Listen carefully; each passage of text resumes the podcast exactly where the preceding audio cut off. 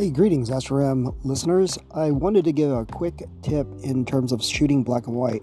Now Kodak only has really two stocks that are in black and white. One's a reversal Tri-X. That is reversal. So what you shoot is what you get. Or you can cross-process that to negative, which will make it look really newsprinty. Reversal black and white, cross-process to negative really gives it a really harsh look. But it is a style, so that's an option. The other option is Double X, and Double X is a negative. The thing with negative film is that it doesn't have any backing on it, so the problem with that is it is prone to scratch really easily. So what I suggest to a lot of you guys is to make sure that your pressure plate is clean, and your gate is very, very clean, and just do a scratch test on your magazines before doing so. What you want to do is take your magazine.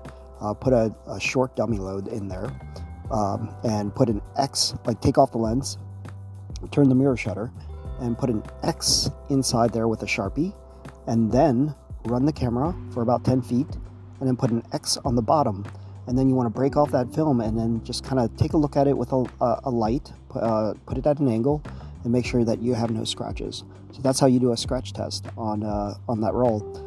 Double X is also very, very grainy.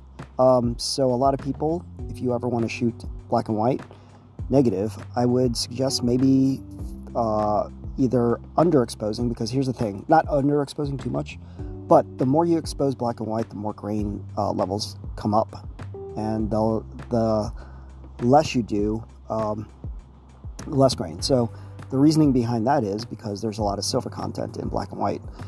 And so, like, if you, for underexposing, you're not letting all the chemicals kind of react with the crystals in there, the silver halides. So then that means you get less grain.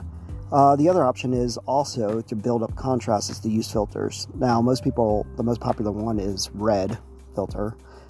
It'll filter out your, a little bit of your blue light, which is the daylight, and it gives a heavy contrast look to your film.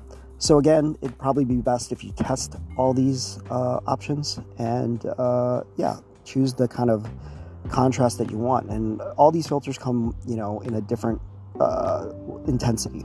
So there's like 1, 2, and 3 for most colored filters. And also check on your can, because there are 2 ratings for it. One is for tungsten, one's for daylight. I believe that black and white reacts differently to daylight than it does to tungsten. So keep that in mind. Not that you have to 85 anything, because on Kodak's website, if you read their text spec sheet, it does tell you what, without a filter on, what you should rate it at. So that's their, kind of little tip themselves to how to rate it. So again, compensate for any filter. Simply by holding a light meter underneath the filter and seeing how much light you have to compensate for. Ideally, shooting black and white at its box speed is going to probably give you the safest result. But if you don't want to be safe about it, you can do a whole lot of things. I've just seen some stuff that was pushed 2 stops. So again, a lot of options in black and white, and just remember to be careful about scratches on your magazines or through your gate, and be careful and happy shooting. Thanks for listening.